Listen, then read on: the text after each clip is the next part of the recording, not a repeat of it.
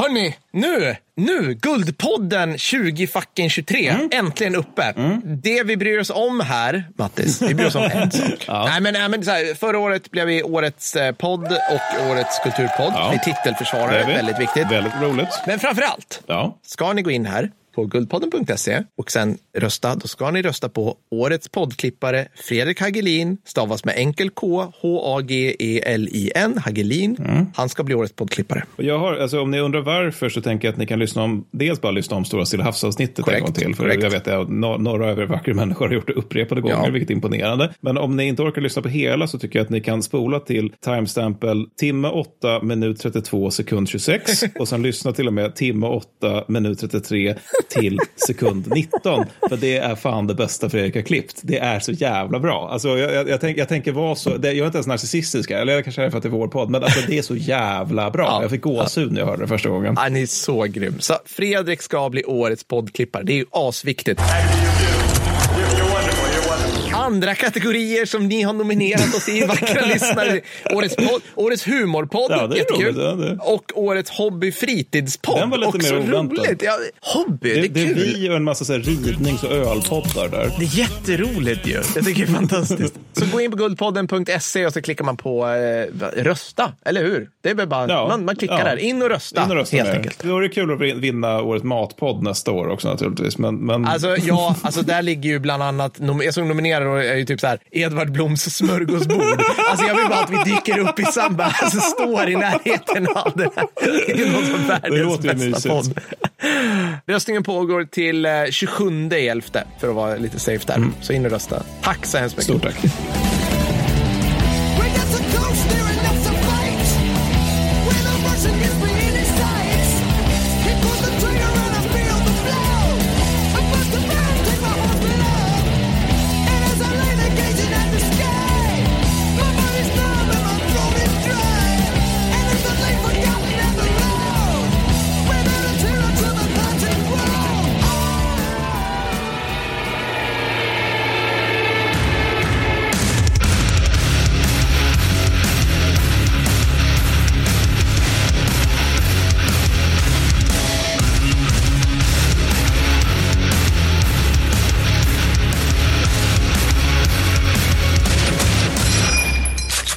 Vackra, snygga, väldoftande lyssnare. Hej och varmt välkommen till Krigshistoriepodden. Jag heter Per. Det här är äntligen, Mattis. Eller äntligen. Jag vill inte avsluta det här, för det är så kul att prata kring kriget. Ja, alltså det här hade eventuellt gjort sig bra som en 4-avsnittspodd, tänker jag faktiskt.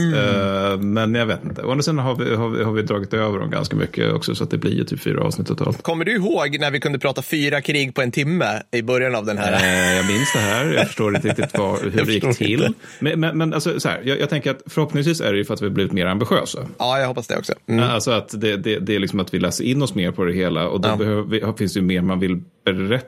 Liksom. För jag menar, alltså, när vi gjorde det, typ avsnitt 5 eller vad det var, då var ju det här någonting vi gjorde som ett sidogig och som vi liksom bara gjorde för att det var kul, men nu är det här faktiskt vårt jobb. Ja, precis.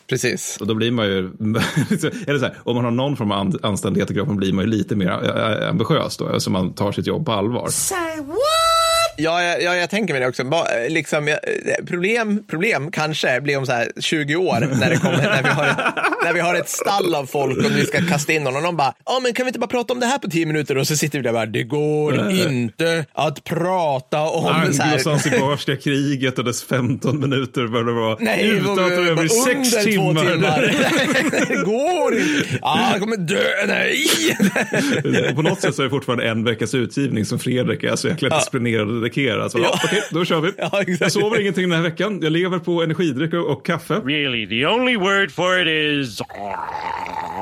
Precis, men exakt så. Vartenda avsnitt blir så att Dan Carlin långt. Liksom där. Men han har väl typ slutat ge ut poddar. Det var svinlänge sedan. Alltså, det var, jag vet inte när jag hörde någonting av honom senast. Han ger väl ut sina manus i bokform, tänker jag ibland. Liksom. Jag vet inte. Men vi ska prata krimkriget och nu så ska vi försöka liksom avsluta det hela. Men innan vi gör det, och då ska vi ta vid med de spexiga hipsterfronterna av krimkriget, vilket jag tror är så mycket hipster någonting överhuvudtaget blir, så ska vi bara ge ett litet utskrik. Och det är från vår patron, Herman Herman Garp som skriver: jag skulle vilja en shoutout till en fellow Patreon, Magnus, cyklisten från Göteborg. Magnus räddade mig och min reskamrat på ett strandat tåg utanför Madrid från total svält. Med en bar, alltså jag tänker en matbar så, och en påse nötter lyfte du expeditionens moral och tillsammans tog vi oss igenom det totala haveriet och spansk logistik i form av tågbuss och mer tåg. Jag har varit i Spanien och upplevt exakt det här. Det är helt fantastiskt. Så är det folk som bara står och röker, man frågar vad händer och de bara, vet inte. Skitsamma.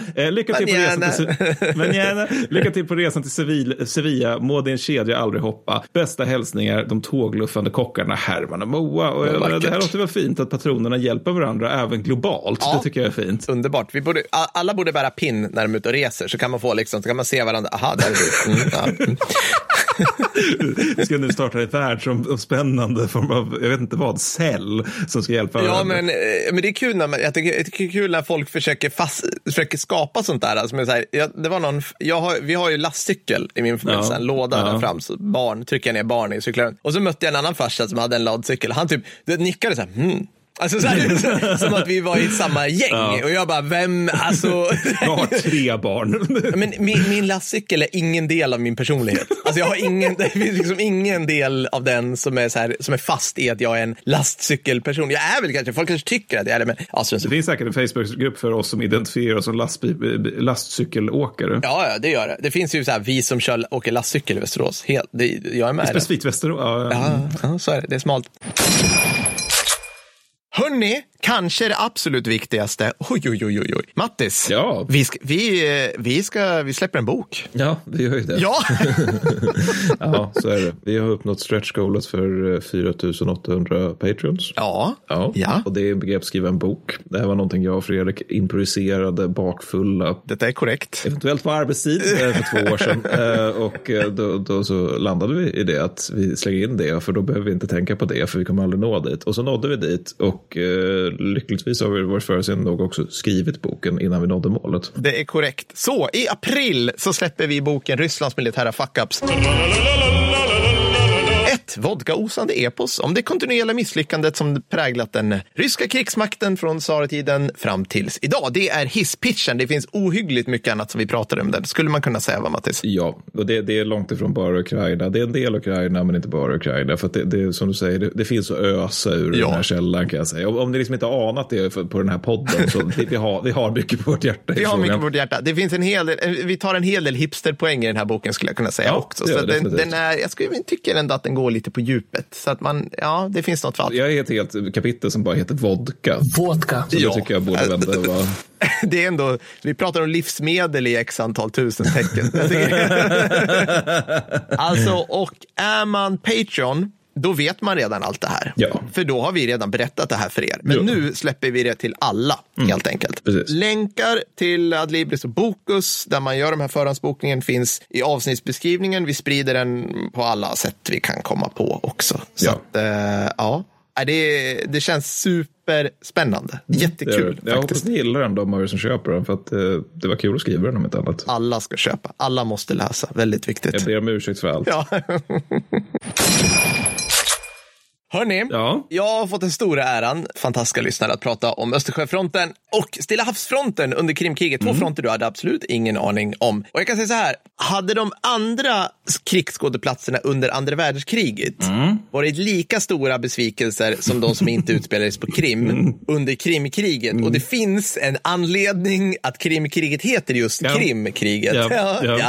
Då hade vi kallat VK2 för typ så här stora tysk-ryska kriget eller andra fransk-tyska och så hade vi sagt så här, det utspelades där och där, och just det, och sen fanns det japaner också, men de, och du vet, och någonting kanske hände i Nordafrika, oklart, det var trattigt så här. Men det rann ut i sanden liksom så. Exakt, alltså man satte igång saker. Någonting, men sen blev det liksom, alla tröttnade lite grann i camp, den grejen. Ja, men det är lite grann som att vi någon gång, jag vet inte om vi tagit upp det, men vad heter den här Alaska-fronten i den världskriget. Ja, men det ska komma ett expressavsnitt om när jag lovar, vi håller på med expressavsnitt, men det var därför det inte togs upp i Stora Stillahavspodden, för att aluterna, det var en grej. Ja, Just det, precis. En av de mest hostila stridsområdena någonsin. Ja. Och jag vill minnas också första gången japanerna genomförde Gyokusetai, vilket är det här, du vet, när de bestämmer sig för att nu kör vi. Är det sant? Jag har för mig att det var där. Ja. Ja. Men det hade liksom, man hade ju kallat det liksom för Alutsina-fronten och inte Stilla havs. Nej, jag vet inte, det hade varit tattigt. Hur som helst, vi börjar med tekniken som det här utspelas i, för nu blir det mycket sjöstridskrafter. Kan vi få lite Benny Hill-musik?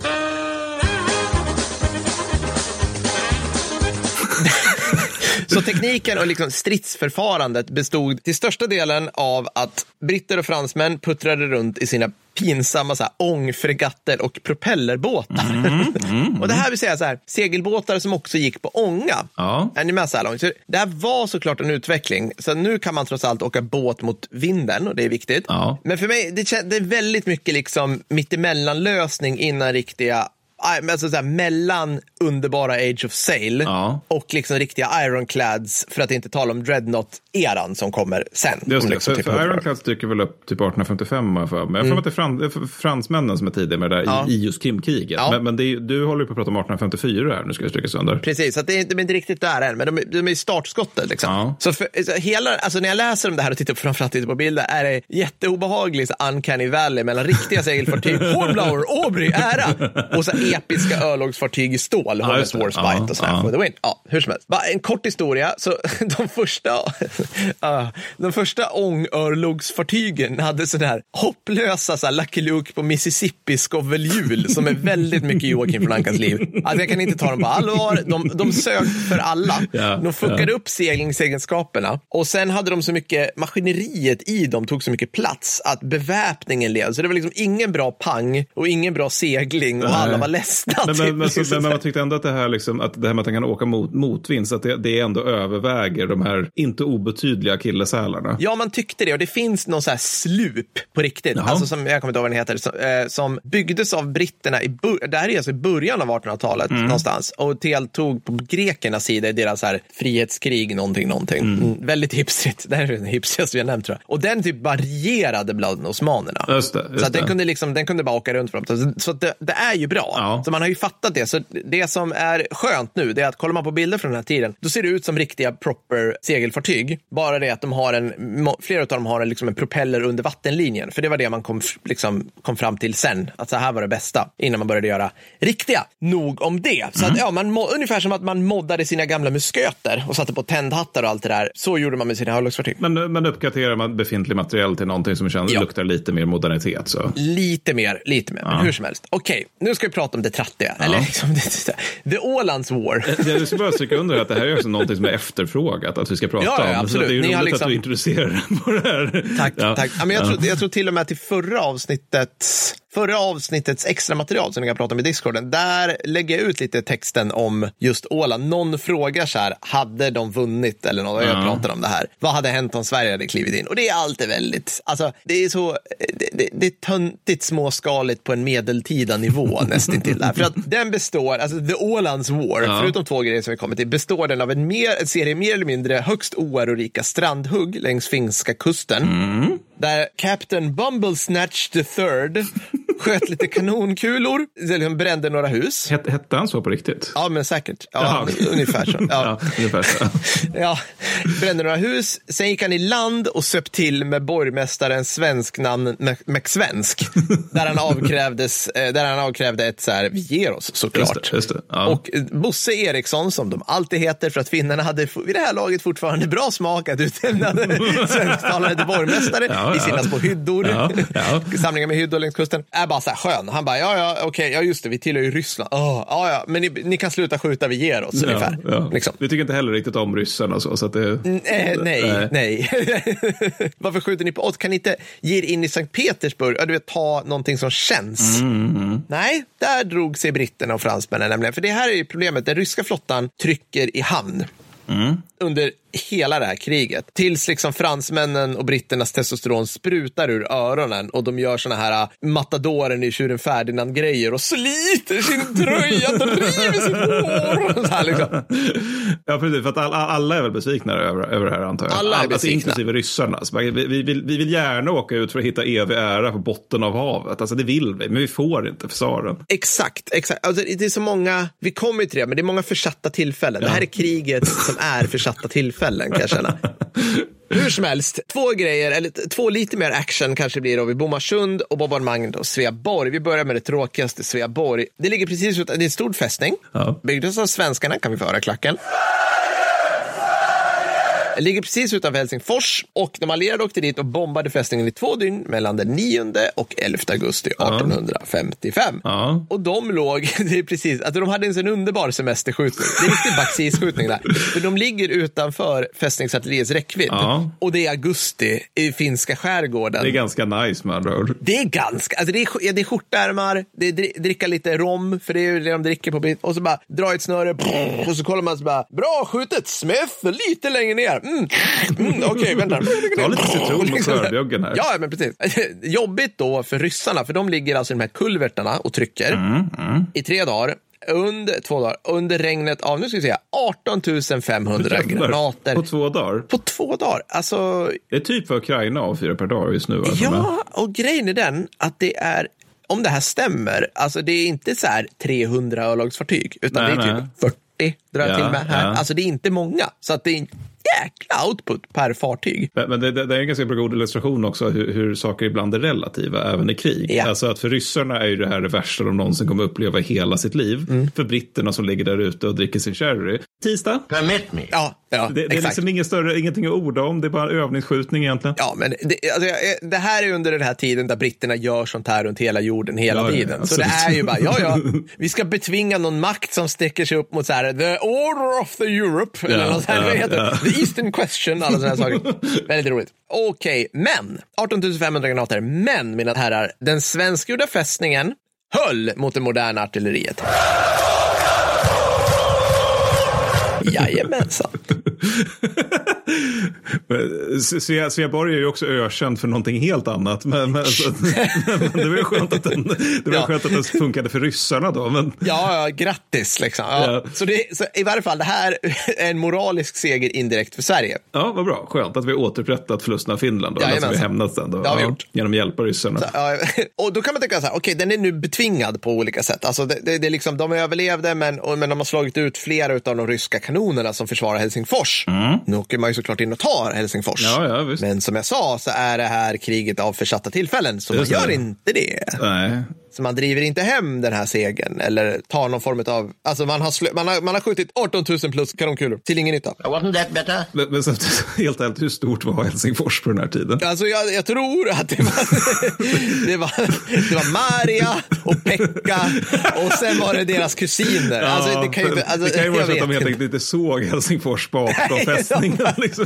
De bara, vad är det fästningen försvarar? Ser ni något i det? Nej, jag ser ingenting. Ryssarna satt upp en fästning här, vi vet inte varför. Nej, så man drev inte hem det. Nej, okej. Ja, men då kanske, jag vet inte, kanske var man trött efter Bomarsund. För Bomarsund, nu opedagogiskt nog, skedde ett år tidigare. Okay.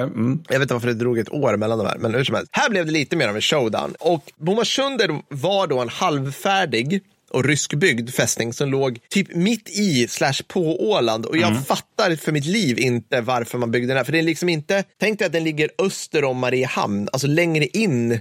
Jag fattar inte hur den skulle...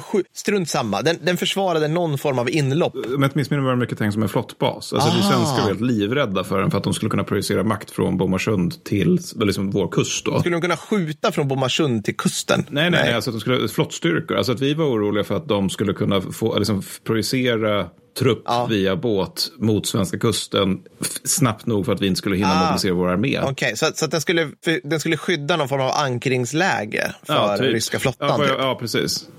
Som jag minns det. Ja.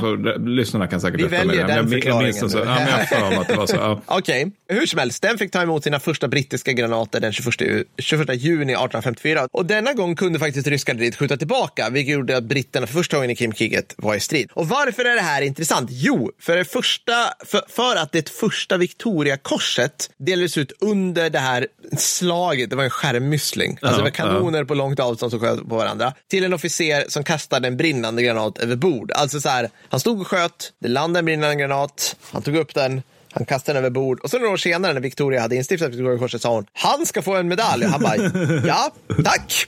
Och det här är ju kul, för jämför med vad som krävdes senare i krig. Jag tänkte just det, alltså att liksom, det här är ganska bra exempel vi snackade om i avsnitt 102. Just det här med 1800-tals Medal of Honors och Victoria-kors. Inte riktigt lika bitiga som de som har delats ut i typ Irak-kriget senare. Nej men alltså nu, alltså för att få ut den idag så måste man liksom så här, okej, du ska vara ensam kvar i hela ditt kompani. Du ska ta 17 kamrater på ryggen och så här, urnäsla 10 mil i en snöstorm samtidigt som du knivar talibaner och IS-män till höger och vänster och lägger grunden till en skola för alla ordens barn. Alltså det måste vara... då finns det ändå en risk för att du får ett Distinguished Service Cross istället. Ja, då. Exakt. Ja. Och du ska stupa på kuppen. Ja, det är precis, viktigt också. Precis. Kan bli en Silver Star. Kan bli en Silver... Eller George... Jag tror nästa under det är så här St. George Cross. Så här, det är bara pinsamt. För nej, jag skojar. Ja. Hur som helst, invasionen... Så nu går man i land. Invasionen brakar igång med att 7000 fransmän landstiger 8 augusti och styrketillväxten fortsätter med britter plus artilleri. Remind me, Mattis, att vi ska ta avsnitt en gång om hur man i Helsingfors fick i land 32-pundigt belägringsartilleri. Jävlar, på ett x antal många ton gjutjärn. Innan, alltså från en segelbåt till land via en eka. Alltså det måste vara alltså fingersprittsgefyren här liksom, känner jag. Väldigt mycket magkänsla på hur vi ska väga den här. Muskelkraft i stort så, som är det som förflyttar grejer framåt. Ja men precis, och liksom taljor och fäst. Väldigt spännande. Lite svårare när man ska typ så här slänga så här, lasta släpkärran innan man åker till återbruket. Dåligt pappa liknelse, ta bort det. Hur som helst. De allierade måste först neutralisera några utanförliggande befästningsverk, som det så fint heter, det vill säga Brännklint och Notvik. Så den 13 augusti brakar det igång med eldgivning från landbacken efter man har släppt upp de här Jösses tunga befästningsartilleriet, och man betvingar tornet Brännklint först, för det ligger mot inlandet, det där man kommer ifrån. Så man skjuter sönder. Och sen tänker man, vart är äran i det här, frågar sig de fransmännen. Så de bara, nej, så nu följer väldigt mycket stormande av befästningsverk. Det låter i linje med hur jag känner Frankrike. Men precis, liksom, det är mycket marseljäsen, musikkårer spelar, antar jag. Sådär. Så man, 2 dagar senare har man tagit tornet också då, alltså Brännklint. Problem då är att alltså, ryssarna kan ju någonting om eller alla befästningsverk som 1500-talet har ju byggt så att liksom, om fienden tar en del av det, då kan vi beskjuta den delen. Ja, visst. Det är liksom, så att den inte bara kan gå in sen liksom. Och det är exakt så det går till nu. För det som händer är nu att ryssarna skjuter på den och de vet var så här krutlagret ligger, så de skjuter på den och den exploderar. Det är väldigt snopet allting där, känner jag. Ja, men så här, och jag kan tänka mig någon frans liksom, general eller något på någon kulle där när de bara så här, for fuck's sake. Okej, nu återgår vi till det västerländska krigskonsten, till vårt sätt att lösa militära problem. Det vill säga kasta överväldigande eldkraft från problemet. så man för krut sparar blod. Alltså jag har bara bra saker att säga om det här. Så man drar tillbaka anfallet över land och går tillbaka till sina båtar mer eller mindre och bara blästar halvfärdiga befästningen som består av tegel till liksom det inte finns något kvar helt enkelt. Tegel? Ja, typ tegel. Okay, alltså jag har sett någon sån här, det finns inte kvar, men jag har sett någon sån här data i nere. Då ser det ser verkligen ut som att det är teglat liksom. Tegel. Hur som helst. Så det är liksom det är det de gör, och det är anfallet över land då, som den ryska befälhavaren hoppas på kommer aldrig, och den 16 augusti kapitulerar han och hans 2000 man starka garnison till britternas förvåning, för det går fort det här. Alltså de börjar skjuta 13 kommer ihåg nu, 13:e det var då de gick i land och började anfalla. Och sen anföll de, och sen 16 där är det klart redan. Efter man har skjutit liksom en halv dag från båtarna antar jag liksom. Ja, så britterna är förvånade, fransmännen är förmodligen besvikna, PGA men äran. Ja, och sen jämnar man fortet med marken helt enkelt. Och det här är ju något vi svenskar var väldigt glada för, just på grund av att det var ett hot mot oss. Alltså, det var ju en delanledning till att de snälla britterna och fransmännen fick liksom åka igenom vårt vatten och använda våra hamnar och sånt där som kanske liksom lite ändå naggar på neutralitetens kanter skulle man kunna säga. En smula. Ja. Men glöm inte, vi har aldrig varit naiva. Det sa jag. Okej, nu går vi till den ultrahipstriga, men också där är lite roligare faktiskt. Stilla havsfronten under Krimkriget. Så här va, det här blir så här små, jag myser nu, för det här blir liksom småskalig sjöroman under Age of Sail-nivå kan man säga. En liten allierad flottstyrka, alltså det vill säga fransmän och britter, hänger utanför Peru i maj 1854. De får order att, eller får information först att hej, vi befinner oss nu i krig med Ryssland. Ja.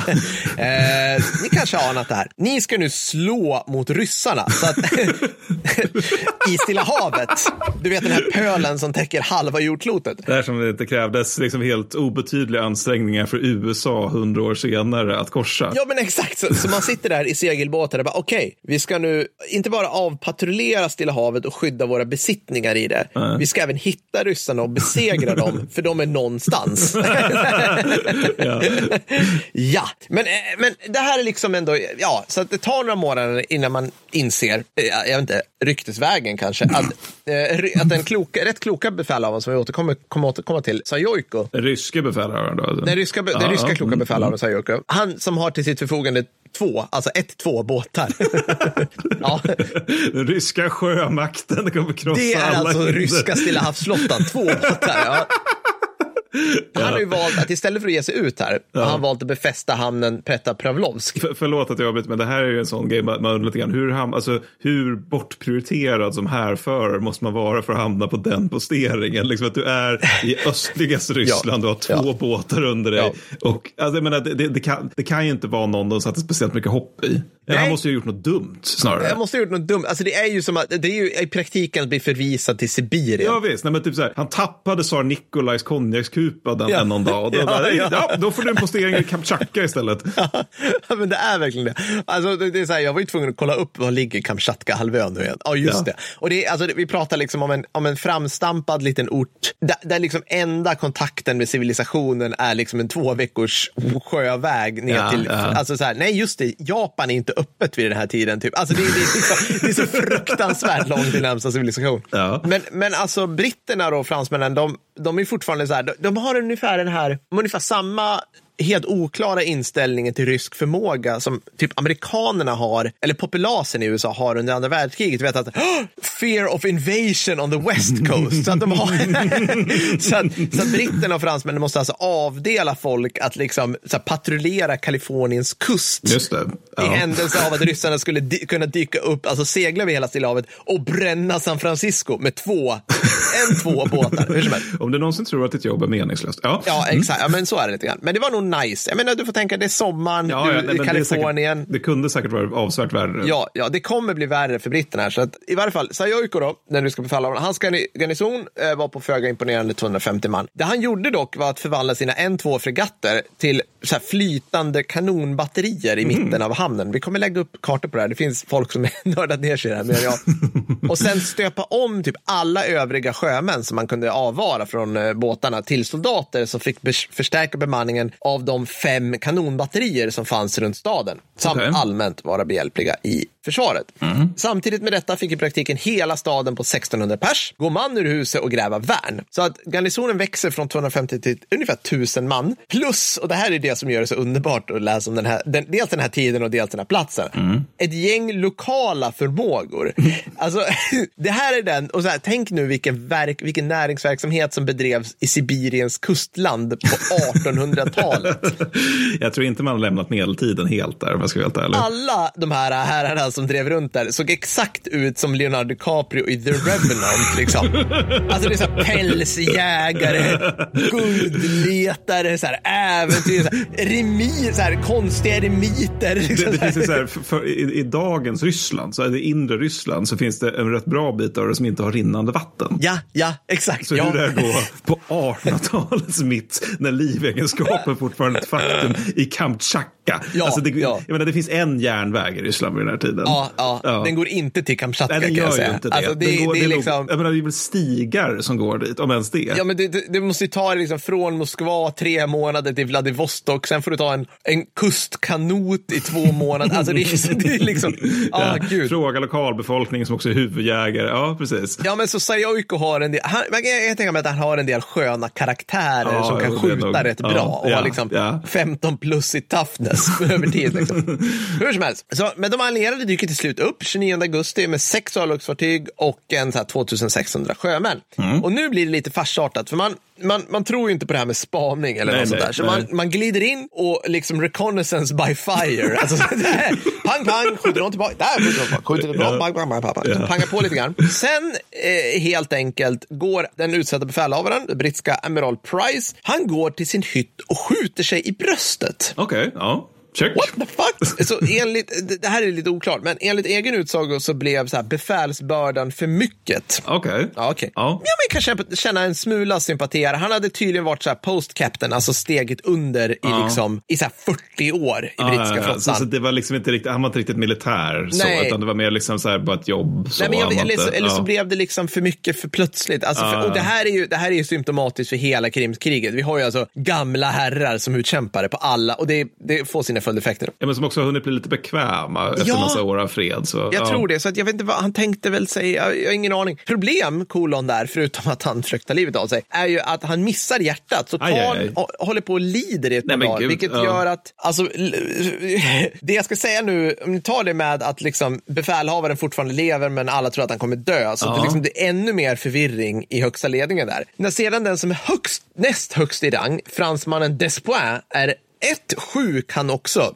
oklar åkomma, så här allmän pest på den tiden. 2 säger pax för att inte vara chef på så härligt bassevis. Så faller allt på en så här lowly Captain Nicholson. Så den här Captain Nicholson sitter nu med en plan i knät som Price skissade upp innan sitt frånfälle. Ja. Alla är osams med honom och tycker så här, varför ska han, jag har varit, alltså så här, och suckar och rycker på axlarna och säger ja, vi kör väl då. Alltså det är den peppen du liksom kommer in i det här belägringen av Petropavlovsk med, kan man säga. Check. Okej. Trots den här högst medioka starten så visar sig strax allierad dådkraft, eller vad ska man kalla professionalism inom flottstridskrafterna. Så det måste man ändå ge dem. Och en hel del rysk lol. För att alltså, man kan ju tycka att det är rätt väl, alltså det är hyfsat väl befäst nu, men 3 strandhugg/landstigningar händer den 31 augusti. En bara britter, en bara fransmän och en kombinerad styrka. Och trots intensivt ryskt motstånd så lyckas man paja 2 av kanonbatterierna som skyddar hamnen. Det är rätt bra. Ja, alltså, du springer i land från en roddbåt. Ja, men också så här, utifrån ledningsförhållandena och att de är fucking Kamtjatka. Det är inte så att de har kartor över terrängen. Nej. Alltså, utan det är verkligen bara så här, det sköts därifrån. Ja. Vi landstiger med vi hoppas att vi har tillräckligt många med oss och att vi är tillräckligt duktiga, att de är tillräckligt dåliga. Alltså, så det går rätt bra. Det här gör dock båda sidor utmattade, vilket gör att de allierade inte liksom kan återigen försatt tillfälle, om man säger så. För de går de blir lite tillbaka drivna till båtarna. För ryssarna skickar motanfall. Och de går med på att bli det, vilket betyder ju att ryssarna sen får tillbaka sina kanoner och lagar dem över natten. För det här är liksom, det är inte så att du lyckas spränga dem, utan du liksom... Nej, men för de är ju rätt massiva, de här i liksom metall, så att det är väl svårt att spränga på den här tiden. Precis, att man lyckas få, eller liksom man lyckas driftsätta tillräckligt antal för dem i varje fall. Och samtidigt då ryssarna bara, nu vet vi vart de som kommer lands... Eller liksom, nu har vi lite mer koll på vad våra svagheter är. Mm. Så vi skickar ut hela stan igen för att gräva nya värn, eller bättre värn, eller förstärka värnen. Mm. Ja, alla är med så här. Vad gör han nu då för en stackars Nicholson då? Jo, man använder 3 dagar för att bara fortsätta gräla. Över diversa längre luncher, antar jag. Liksom, det här är ditt fel. Nej, det är ditt fel. Man begraver Price, som äntligen har gått härdan, och man inhämtar underrättelser från lokala förmågor. Läs 4 alkoholiserade amerikanska valfångare som inte har någon aning om vad de pratar om. Man går i land, hittar de här grabbar. Tjena grabbar, vart kan vi anfalla staden? Och de bara, där! Det är ju på dit och sen höger och sen tar ni vänster vid den stenen. Och britterna bara, ja! Och köper alltså, 1800-talet, den tid i århundrade då hela världen var Tintin. Ja, det är så Tintin. Jobb. Och slutresultatet i varje fall, när man har inhämtat de här underrättelserna, blir att man efter mycket Sacre Bleu och Bloody Frogs sätter upp en stridsplan via kommitté. Också ett bra tecken på att det här kommer gå bra. Ja. Vars syfte är att, citat, slå ut några batterier och anfalla stan bakifrån. Man ska ta en stad med några sjömän. Sen här är väl ännu mindre än Helsingfors, antar jag. Det här är väl typ 2 stugor, en ko och möjligtvis en stig som går igenom. Ja, alltså, men det är ändå 1600 invånare. Ja, det är för sig sant. Ja. Så att, och de kommer 2600 sjömän, du kan till lands. Alltså, jag skulle säga att styrkeration inte ligger i deras, men hur som helst. Ryssarna tycker inte att det här är kattens potatis. Varvid de, förvarnade av den brittiska förbekämpningen från båtarna, skickar förstärkningar mot de allierade kolonnerna som sinsemellan absolut inte är samordnade. En leds av brittiska marinkårssoldater, en annan franska marinkårssoldater, en tredje bara någon sammansatt sammelsurium av sjömän. Så de börjar skjuta på de här. Så att britterna då, de allierade marinkårssoldaterna anfaller nu i oländig terräng i uppförsbacke utanför räckvidden av egna sjöstridskrafter mot motiverade ryska soldater och sibiriska jägare som skjuter vingarna av en fluga på 150 meter. Yeah. Resultat av allt detta är att i princip alla markstridsofficerare stryker med på en kvart och man jagas till slut tillbaka till båtarna av ett ryskt bajonettanfall. Staden är räddad. Det här är alltså en rysk seger, Mattis. Ja, också känns ju ganska kompetent genomfört för ryssarnas del, vilket jag tror är första gången jag säger i den här podden, 143 avsnitt, men ja. Nej, men jag är imponerad, och mer blir imponerad kommer jag bli av Zavoyko. Så att de allierade drar sig tillbaka, slickar sina sår. Efterspelet i det här, för kom ihåg, det här utspelas i 54. Det är ju att liksom kriget fortsätter ju. Så att belägringen av Petropavlovsk är hävd, men man har fortfarande berättningen av Petropavlovsk är hävd, men själva den är alltså de säger så här, hela belägringen och den strategiska situationen är inget om inte väldigt bra reklam för varför sjöstridskrafter är kattens potatis i 9 fall av 10. För det är egentligen bara för britterna och fransmännen att åka till någon av sina depåer någonstans runt Stilla havet, ladda upp igen och komma tillbaka när de känner för. Ja, för ryssarna kan ju inte gärna skicka förstärkningar från Västryssland. Alltså det tar finns liksom inga, det Zavoyko har det han har. Ja, men det är liksom en odyssé som måste genomföras då. Ja. Du kommer träffa cykloper på vägen. Jag antar att han, så fort segern är liksom hemma och de drar sig undan, att han skickar en kurir och att den kuriren dyker upp 2 år senare med helskägg i Moskva. Vi vann! Men vi förlorar kriget nu. Så att det trummas ut som en stor seger i Ryssland. Som typ den enda. Men Zavoyko, återigen, ovanligt driftig herre. Alltså jag är imponerad. Han inser läget. Alltså så här, jag kan inte försvara den här. De kommer ju bara komma tillbaka med fler och fler. Vad är min skyldighet här? Är att bevara Petropavlovsk som en ankringsläge för flottan inom citationstecken, ryska flottan. Eller är att bevara mina fartyg? Han väljer bevara fartygen, så de evakuerar Petropavlovsk. Han tar med hela Stillahavsflottans förnödenheter tillsammans med alla människor och alla fartyg från Petropavlovsk över Kotska havet, bra bit inom i Amur, längs Amurfloden. Man tror att det ligger i Egypten, men det är Sibirien. Och där slänger de ihop en stad mitt i sibiriska vintern. Och allt det här sker på 2 månader. Men den här initiativförmågan, alltså, var kommer den ifrån? Alltså, han kan inte ha gått i rysk stabskola. Eller de hade inte sådana. Men alltså, det måste ju varit... Ja, jag vet inte fan. Nej, jag blir så här, jag bara, vem är han? Hur kommer det sig att han är så dådkraftig? Alltså jag blir helt matt av, jag blir imponerad, otroligt imponerad. Och jag blir egentligen av alla inblandade, för han flyttar hela stan. Så när britterna kommer tillbaka så hittar de en tom stad som inte innehåller ett korvöre som de bränner. Helt enkelt. Meningsfullt. Ja, men liksom, och det här är ju, jag skulle säga liksom, belägen råda på det här. Belägringen av Petropavlovsk är absolut en rysk taktisk seger. Ja. Men du skulle nog kanske kalla det en liksom allied strategic victory. Jag vet inte. Vicky Battlebox lär kalla det något annat. Ja.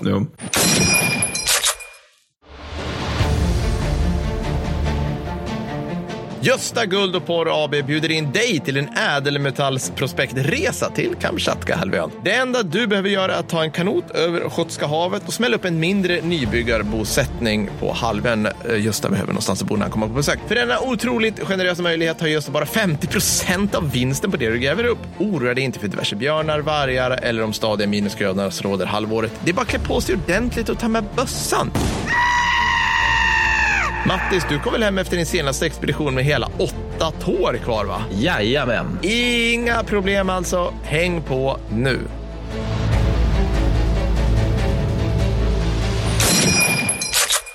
Ja, men så det är hipstrigt. Ja, det är mer om Sajoriko, tycker jag. Intressant också.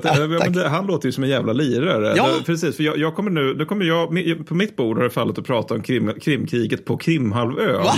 Fanns det? Crazy. Ja, det gjorde det. Och där, jag tänker att det hade kanske varit bättre om de hade haft Sajoriko där, för att där uppvisar de kanske inte riktigt lika mycket initiativförmåga och jävla namma. Nej. Men ingen podd om Krimkriget skulle vara komplett utan ett litet avsnitt om sjukdomar. Det vill säga det som är, alltså, det folk dör av i det här kriget. Ja. Alltså strid är väldigt underordnat. Men för att alltså, till början med så har vi ryssarna då vad de får för mat. För mat, man måste ha en bra kost då för att man ska kunna vara motståndskraftig. Kroppen ska vara motståndskraftig och kroppar är väldigt bra. Fransmän hittar ryska ransoner och konstaterar att de ratas av råttor och hundar.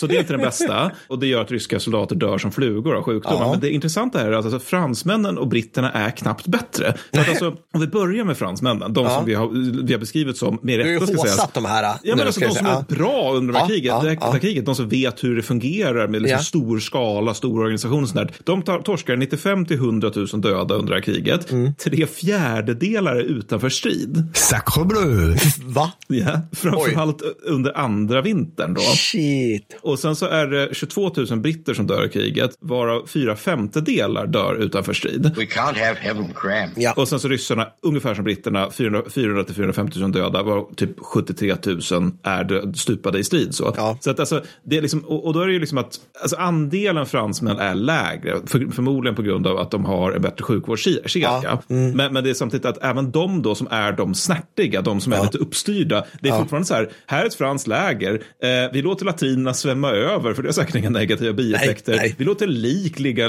guppa runt lite hipp som happ i smältvatten och sånt där. Det är säkert lugnt. Alltså, obs, nota bene. Jag tror det är på 1820-talet som han i Storbritannien via en läkare som heter John Snow lärde sig att man ska inte dricka bajsvatten. John Snow. Exakt, ja. John Snow. Don't drink good water. Brooding. Men det, vad jag förstått så den kunskapen spreds inte riktigt. Alltså, han lyckas lura ut, drick inte bajs. Nej. Och alla bara, det här står ju om ett glas diarré. Jag kör på, för det är liksom gammal inövad vana i flera tusen år nu. Liksom. Vad menar du egentligen? Nej, men så det bästa, en tredjedel av alla dödsfall på sjukdom är ju liksom klassikerna kolera och dysentri. Kolera är ju liksom en helt herrejöss. Det är liksom pesten på 1800-talet. Ja, ja. Utöver kolera är klassikerna fläcktyfus, smittkoppor, rosfeber, kallbrand, paratyfus med mera. Och sen till där ska det läggas då, och det här gick igenom avsnitt 142, så blir Patreon som de gör om Krimkrigets sjukvård. Involverar bland sågar.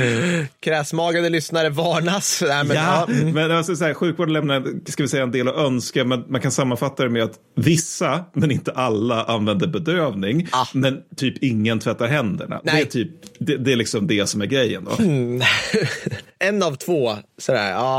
Men exakt.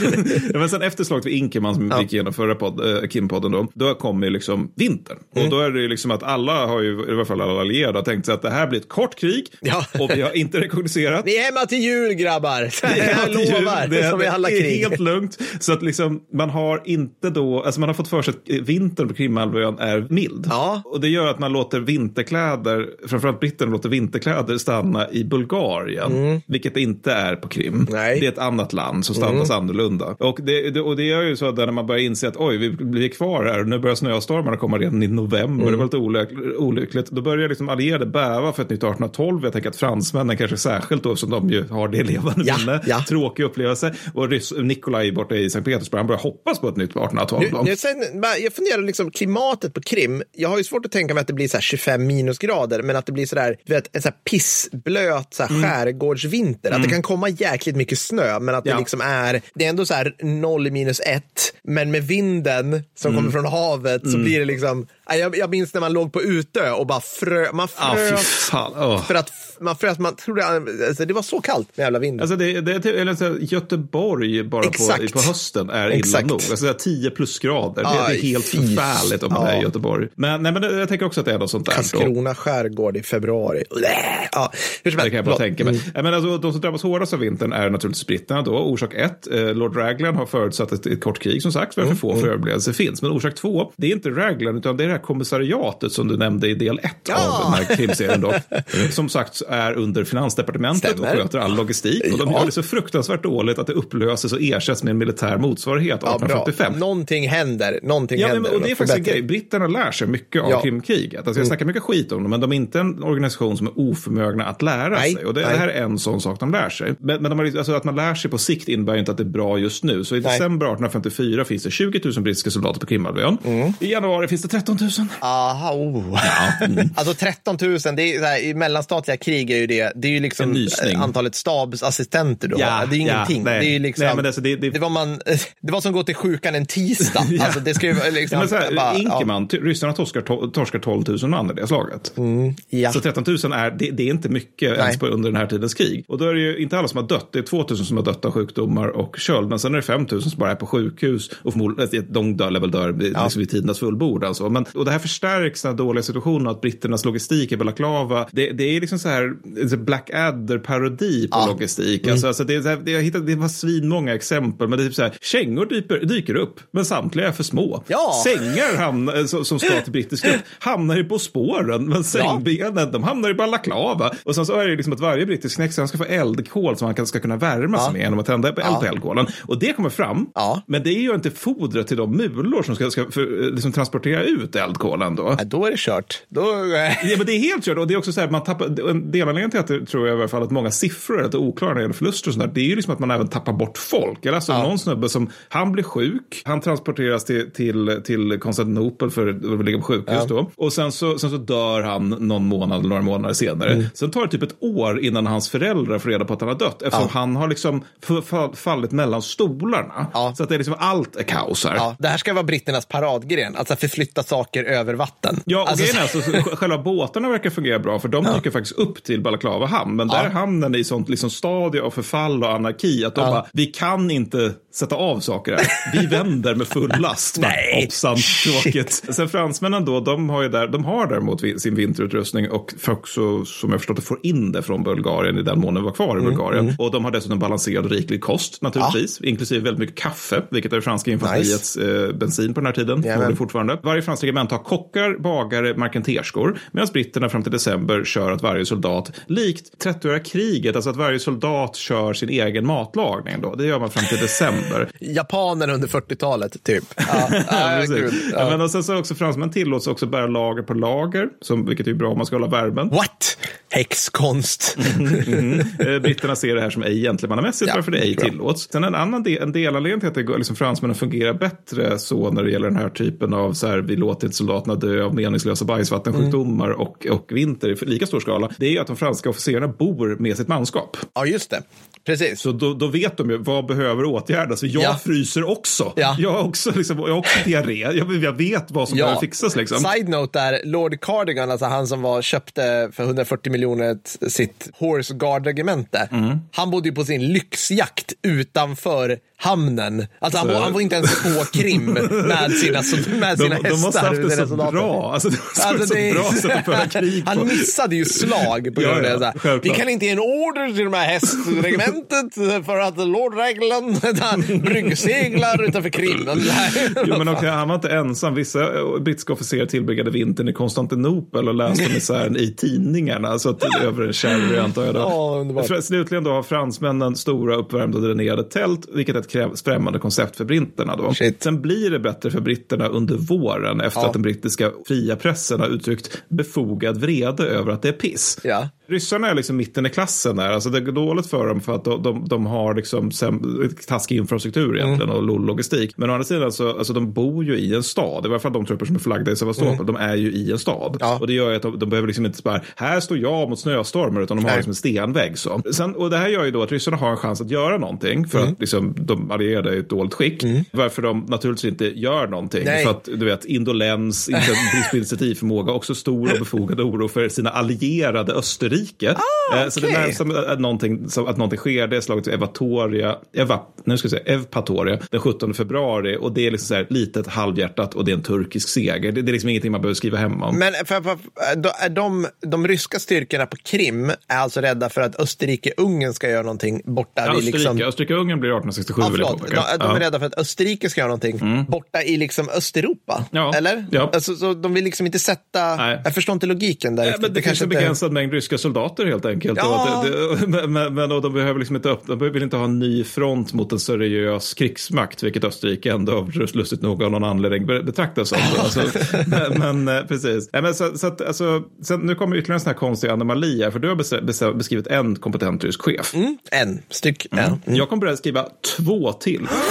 Vi är uppe i 3 ryska kompetenta chefer. Oh my god! Vilket jag tror är totala mängder. Bruselov också. Alltså, så här, jag tror vi har nämnt 4 kompetenta ryska chefer i den här poddens historia. Möjligtvis någon på Östfrontspodden. Ja, och det är typ en under 1900-talet och 3 här under 1800. Ja, men Rybalko också i Östfrontspodden. Han lyckas ha 75 kilometer på ett stridsdygn. Det är bra jobbat. Ja, men precis. Så vi har, hur många kompetenta ryska befälhavare får ryssarna per århundrade? Får de så här tilldelat till sig 3? 2,5 skulle vi, om vi utgår från krigshistoriens helt objektiva beskrivning av historien, absolut. Bra. Nej, men det är så att i Sevastopol så är garnisonschefen en Vladimir Kornilov som är en, och håll i dig, energisk, patriotisk och kapabel officer. Det här är adjektiv som aldrig används som ryska garnisonschefen. Nej. Han är typ den som tillser att Sevastopol har ett försvar, vilket ingen annan har orkat på grund av indolens, och naturligtvis dödas han tidigt under belägringen. Och där kan man ju tänka sig liksom att okej, de hade en bra kille.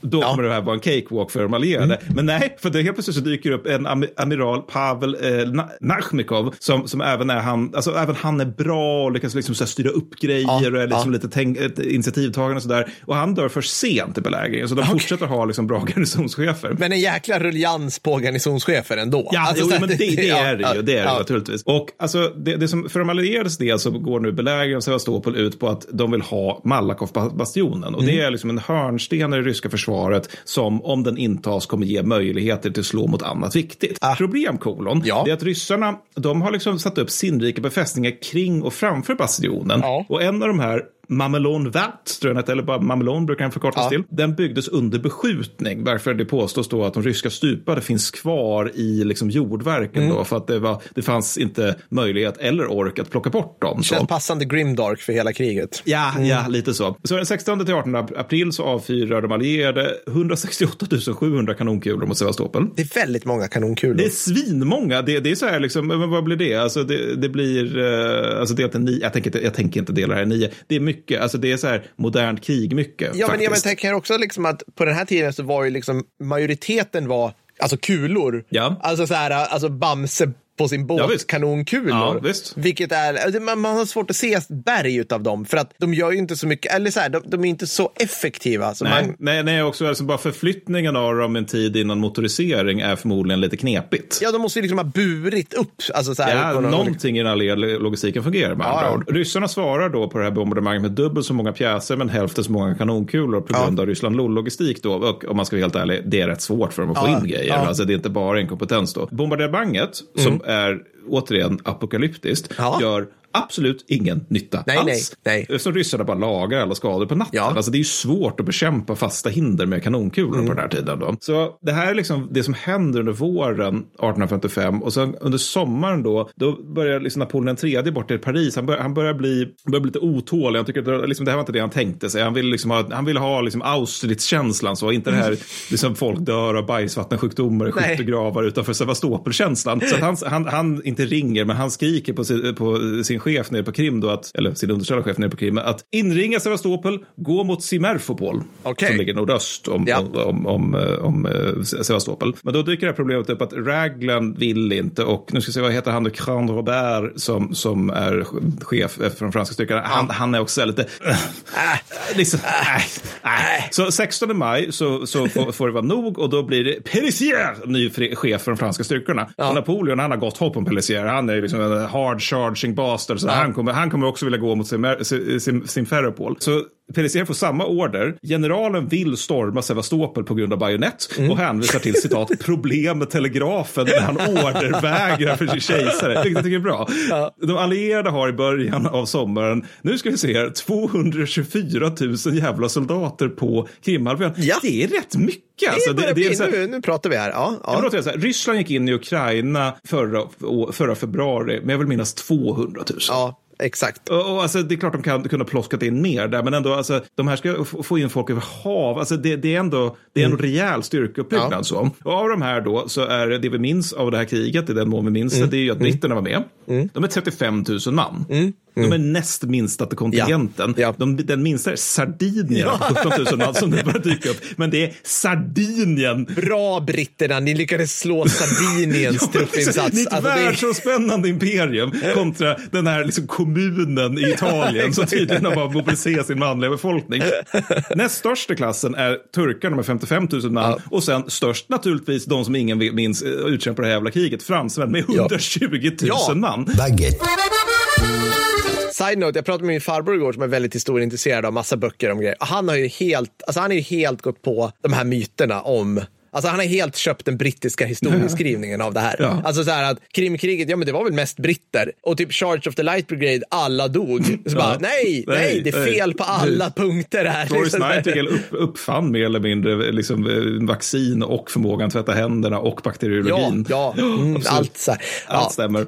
Nej, men grejen är också att de har återkommande artilleribombardemang då, men de har det inte hela tiden, utan mer som att de bullar upp och avfyrar. Och en stor jävel är 9 juni då framförallt fransmännen och några brittiska förband också tar ställningar kring Malakoff-bastionen då framförallt det här Mamelon då.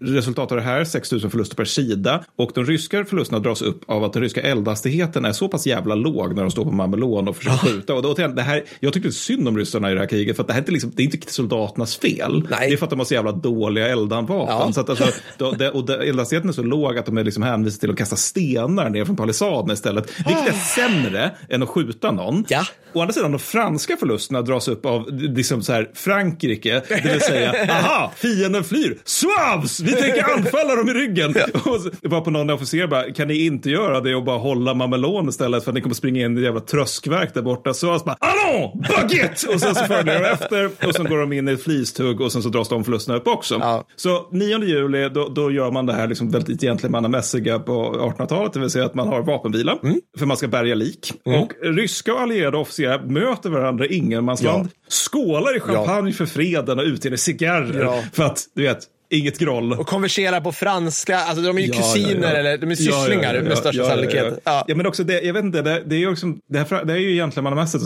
Så att det finns ju något så lite sjukt över det hela. Alltså det är väldigt mycket så här, would you gents care to fire first? Vilket det har påstås att någon 1700-talsgeneral sa till en annan 1700-talsgeneral, men skitsamma. Redan 18 juni kör man igen. Allierade avfyrar nu 4 gånger fler kanonkulor än ryssarna kan svara med. Orsak den allierade har förmåga att få in fler kanonkulor, vilket ryssarna inte har. kvar. Pélissier, han väljer datumet då för bombardemanget och anfallet på grund av att det är den 18 juni då, så kan du gissa varför han tycker att det här är ett bra datum. Waterloo. Jajamän, helt korrekt. Det här är samma dag som slaget vid Waterloo utkämpades. Pélissier är fransman, så han vill ta hämnd på det här datumet. Vilket är härligt på alla sätt och vis. Men han är ju allierad med britterna. Nu, ja, men nu jävlar.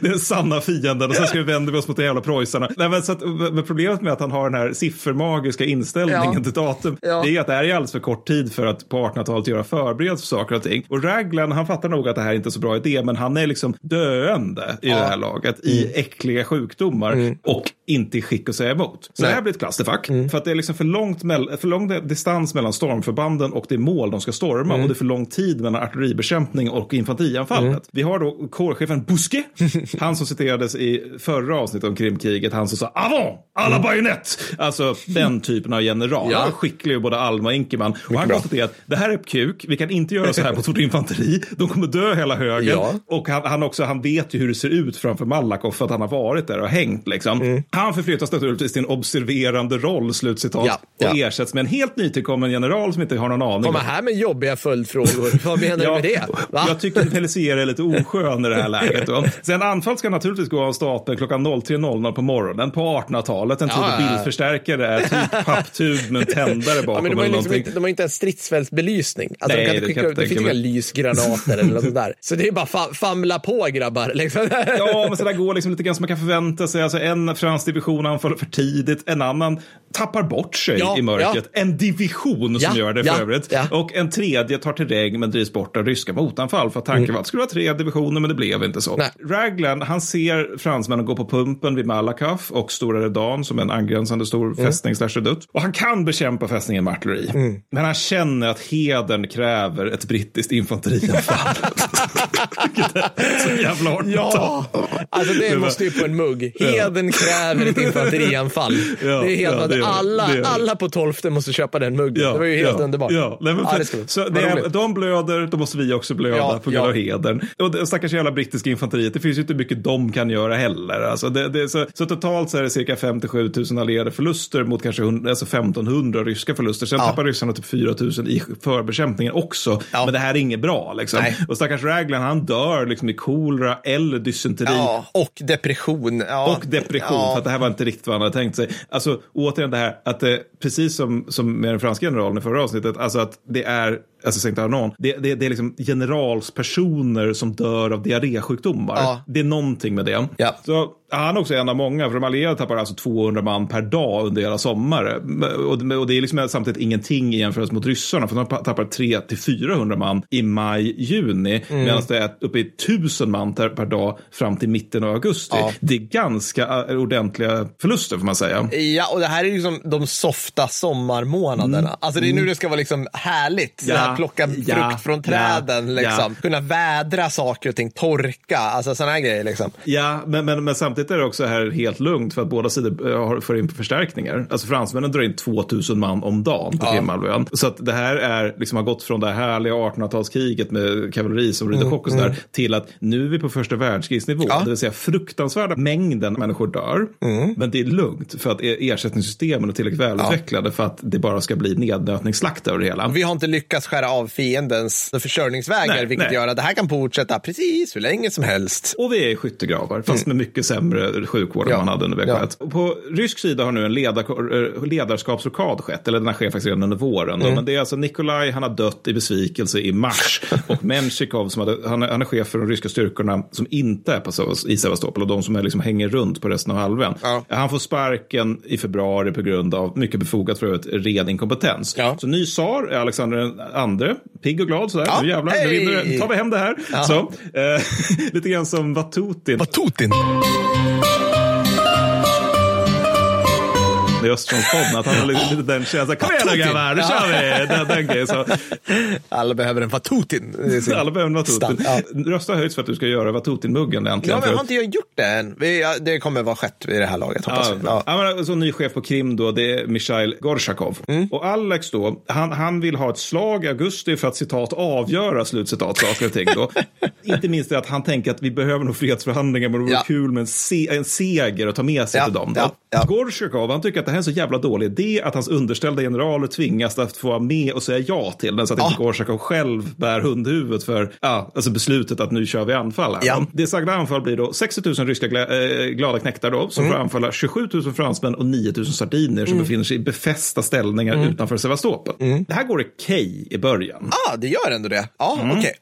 Men det går okej i början för den del Gorchakov hänger med. Alltså han har kontroll över exakt den yta han kan se, höra och lukta. Det är hans leadership-aura. Ja, exakt. Som han liksom.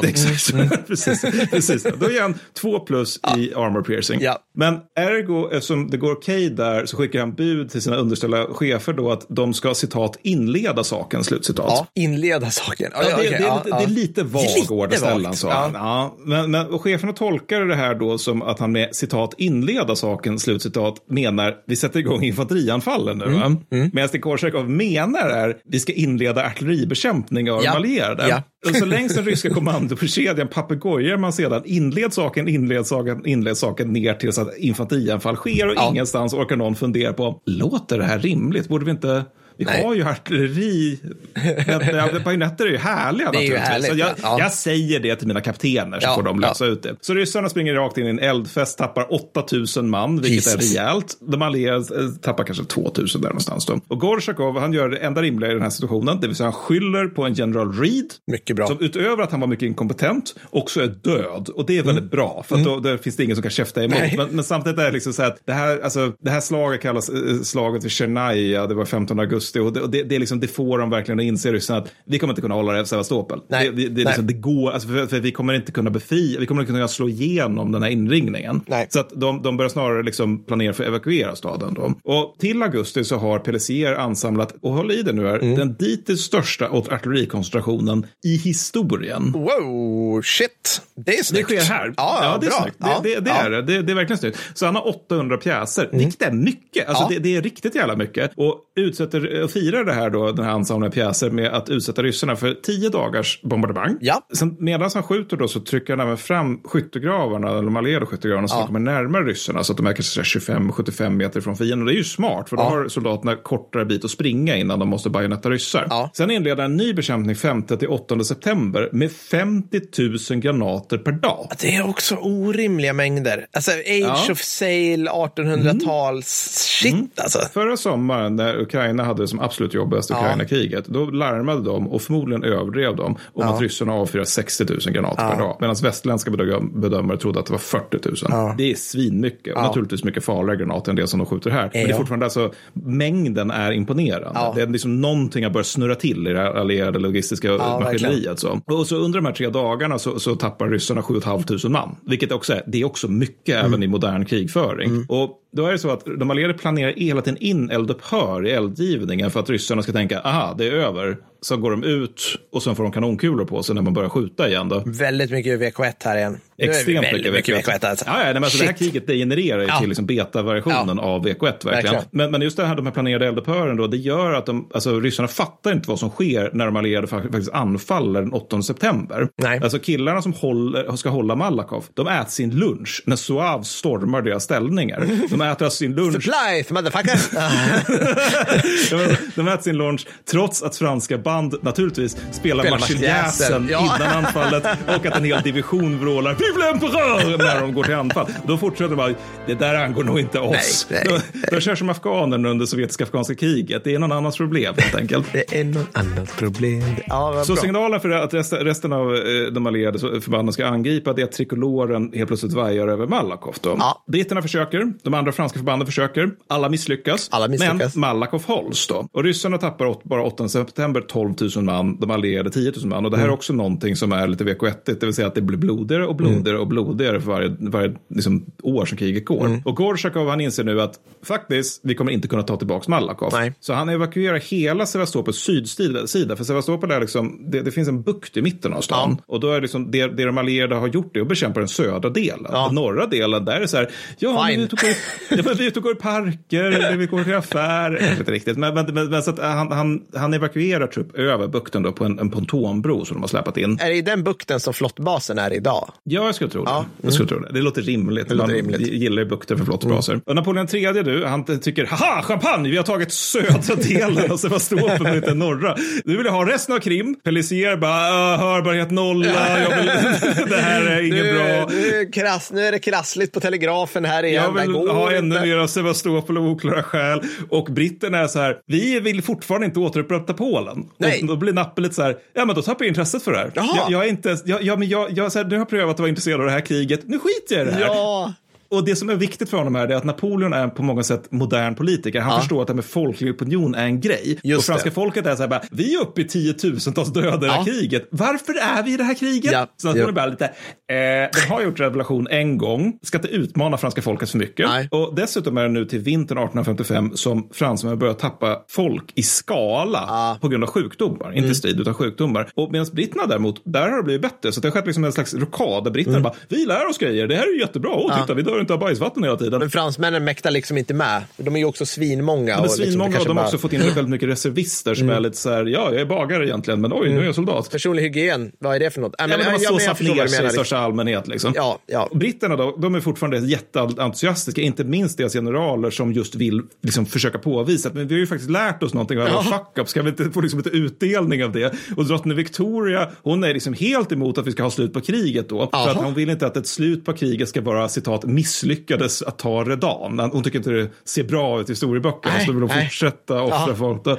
Men Napoleon III skriver då till dels drottning Victoria, dels till Palmerston, eller det är typ kanske samma brev som de läser tillsammans framför brasan vid Sherryn, att vi kommer nu som nation, vi fransmän, vi kommer dras ut ur det här skitkriget. Och dessutom så har jag fixat ett ultimatum med österrikarna, där österrikarna hotar ryssarna med krig om de inte kapitulerar. Återigen, den här alliansen mellan Österrike och Ryssland fungerar inte helt friktionsfritt, skulle man kunna säga. Skräll! Palmerston, han blir helt rasande det här naturligtvis, och säger att vi kommer fortsätta kriget utan er, vilket är någonting som britterna absolut inte kan göra, eftersom återigen majoriteten av de allierade soldaterna är fransmän. Går de hem, vad fan ska britterna göra? Så då blir det fred till slut. Och krigets skördar är att ungefär 500 000 människor dör, kanske 600 000.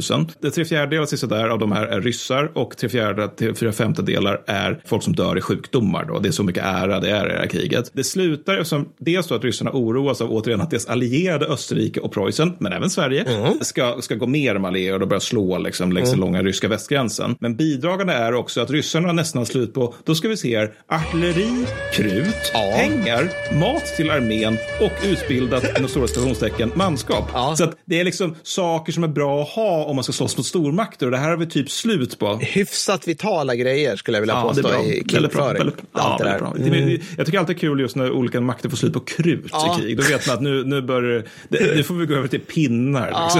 Vad är alternativet?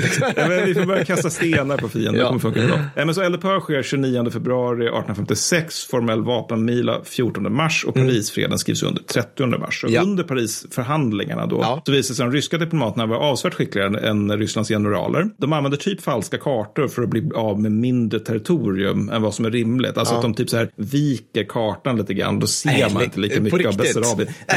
Alltså de håller på att fucka runt mycket just med kartorna. Magiker på barnkalasgrejer. Ser du den här bollen? Den där borta. It's gone. Men de blir samtidigt av med Kars i Kaukasus, och de blir av med en tredjedel av, och det här är någonting du kommer tycka om Per, de blir av med en tredjedel av Bessarabien. Bessarabien, detta fantastiska område som jag har plåtkoll på. Absolut, som inte alls ett fantasy-del av världen. Det ligger i nöten av Galicien, kan jag avslöja. Ja, då vet vi exakt, Mattis. Men det är väl så här fylke, Mordor, etc. Men, och Bessarabien, det de blir av med tillfaller Moldavien istället, och de här tidigare nämnda Donau-furstendömena blir definitivt under turkisk överhöghet, samtidigt som turkarna också liksom accepteras som en del av den liksom europeiska stormaktspolitiken. Så ryssarna får dessutom djup beskyddarskapet av kristna i Turkiet, och därtill demilitariseras Åland och Svarta havet. Och det här med Åland, det håller ju i sig än idag.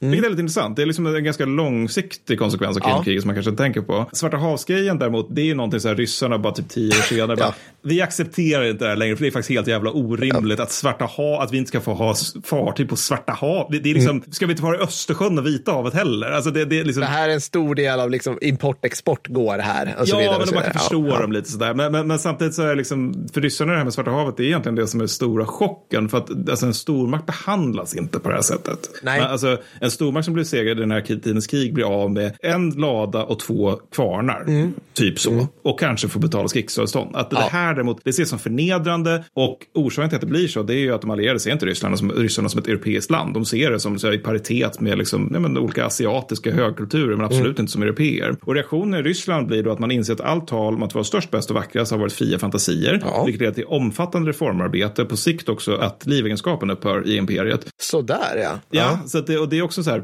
the fuck, varför har ni kvar det? Och the fuck, det tog slut på sikt på grund av Krimkriget, inte bara, men liksom det liksom får det hela i rullning lite. Även att man skrinlägger utrikesäventyr för tillfället, och det här får enorma konsekvenser. För att alltså, kriget leder till en ganska generell kollaps av det europeiska konsertsystemet då. Och istället så byts det ut mot den här realpolitiken som sker under andra halvan av 1800-talet, alltså Bismarck-eran, snarare Metternich-eran. Så en konsekvens av kriget är då att ryssarna överger alla tankar om en allians med Österrike. Och återigen, man kan förstå dem. Ja, Österrike har inte varit de bästa allierade i det här kriget. I Wien bara, vi är Habsburgare, vad förväntar ni? Alltså det är liksom... Vad ska vi göra?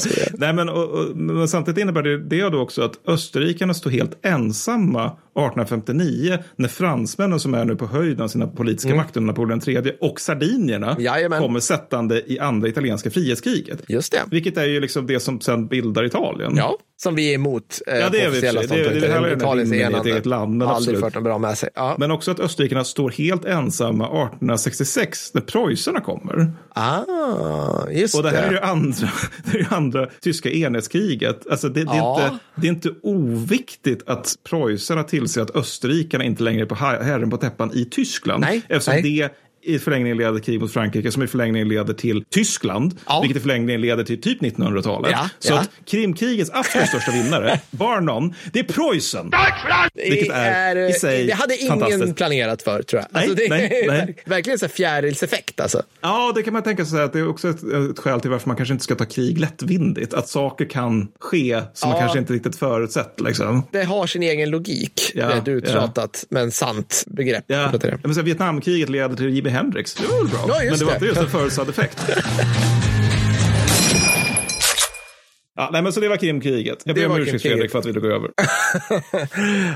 Men Fredrik ser ganska nöjd ut. Han ser ganska nöjd ut. Vi får se. Han kanske klipper bort det mesta. Det kan vara så. Han nickar. Hörrni, tack för det här, Mattis. Ja, tack själv. Det var väldigt roligt. Nästa avsnitt är för bara er väldoftande patroner. Då ska vi prata om tungt kavalleri under 30-åriga kriget som ni har röstat fram. Of course you have. Ja. Nästa efter det är avsnitt 145. Då har vi varit hos Paradox och pratat med Henrik Foreus i Stockholm. Väldigt roligt. Och det blir lite annorlunda. Det är ju om tv-spel då, och en intervju. Och våra patroner har ställt frågorna. Men jag försöker prata öl med honom, och Mattis envisas med att ställa relevanta frågor om var de tar sin historiekunskap ifrån på Paradox. Och just det, eftersom det är lite annorlunda också. Dagen efter på tisdagen så står det i vårt inspelningsschema, och jag tittar nu noggrant på Fredrik, att livepodden ska släppas till patroner. Så den veckan får ni 2 timmar Krigshistoriepodden, om ni tycker att det är bra eller dåligt, vet jag inte, men Hörrni, ni är fantastiska. Ni är, vi hörs snart igen. Det gör vi. Simma lugnt. Hej då.